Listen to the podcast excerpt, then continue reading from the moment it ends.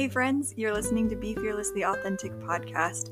This Advent, you'll hear daily inspiration to draw closer to God as we remember how He drew close to us that first Christmas so many years ago. Grab your cocoa, light a candle, cozy up, and let's embrace God's presence and promises this holiday season.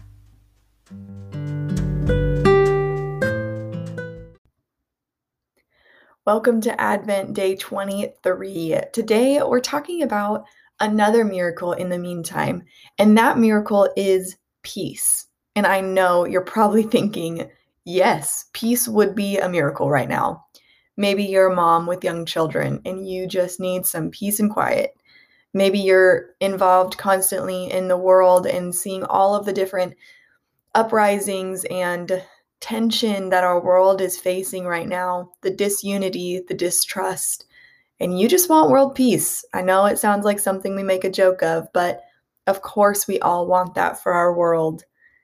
Maybe you're trying to make a decision and you just don't have peace about it yet. We all are striving for peace.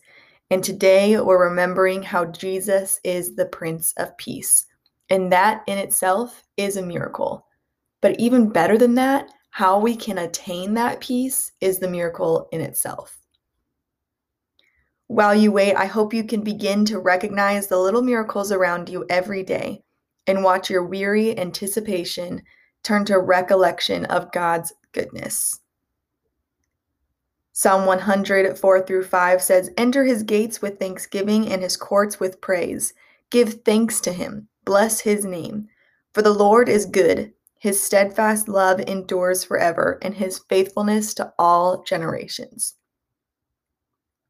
Many times we, we neglect to see the miracles God is performing in our lives because we don't take the time to recognize and thank Him for everything He is for us. As we consider His presence, we are filled with awe of all He has done and is doing, especially throughout the ages. He is faithful, He is righteous, He is just. He is considerate and caring. He fights for us, He pursues us. Even when we're overwhelmed with anxiety and pain, He is our comforter, our Prince of Peace. As I was reflecting on this word peace, I, I turned back to an Advent study I did last year with Lifeway Women. Um, I'll link it in the show notes, if not for this year, as we're already towards the end of Advent, but something to do for next year because it's a really, really good study. These were some of the things they shared about peace that I thought were really powerful. Peace seems to be what everyone is seeking, but few find. Often we think peace as a ceasing of striving, a stillness or quiet. But true peace, the kind that will be sustained for all of eternity, is far better than even the best stillness in a chaotic season. In the beginning, there was peace. Peace wasn't equated with stillness, but with nearness to God. That is where the miracle of peace comes from. That nearness to God, knowing that peace is with God, but it's also within us because God is with us. Before Jesus came to the earth, God met with his people through a high priest in the tabernacle and later the temple. Sin was confessed and sacrifices were made. God sought to give his people peace with him as they trusted him to keep his promise to send a Messiah. The Messiah would make all things right again and restore peace throughout the earth. The beautiful thing is that when Jesus came and died on the cross for our sins, the veil in the temple was torn. That veil was meant to separate all of the people from God's presence, and only the highest, holiest priest was allowed behind the veil. But that veil tore, literally tore, when God washed over all of our sins and Jesus took the payment of our sins on that cross. That means that He is now with us, within us, and we don't have to strive for this kind of peace because it's within our hearts. Finally, they shared if you're in Christ, you have peace with God. This peace doesn't change with feelings, and it isn't temporary. God is peace and he is unchanging and unmoving.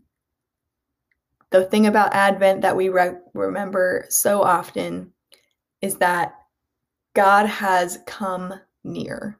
He is here with us today because he came near so many years ago in Bethlehem. His presence alone is our peace. That's it. His presence is our miracle.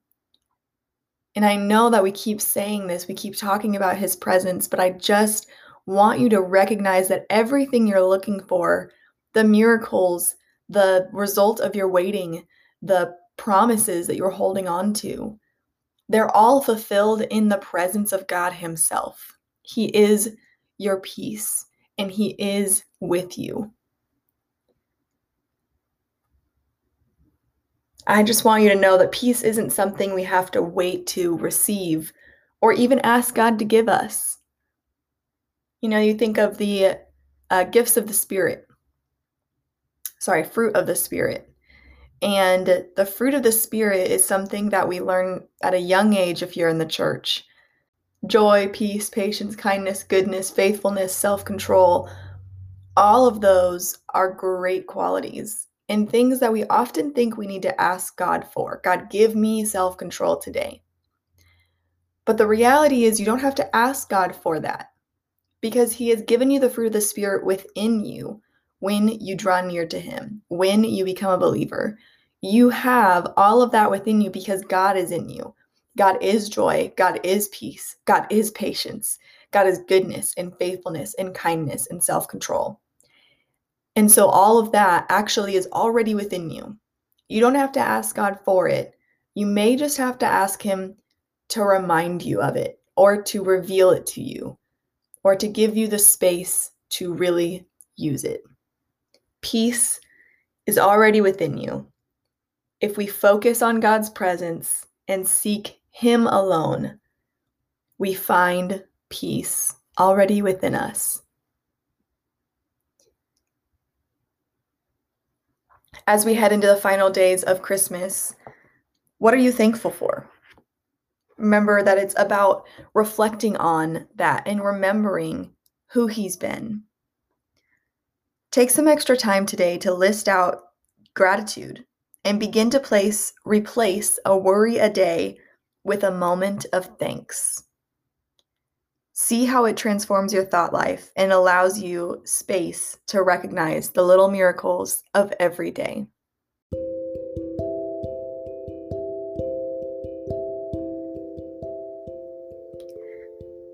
So, what does that look like? What's a little miracle in your day?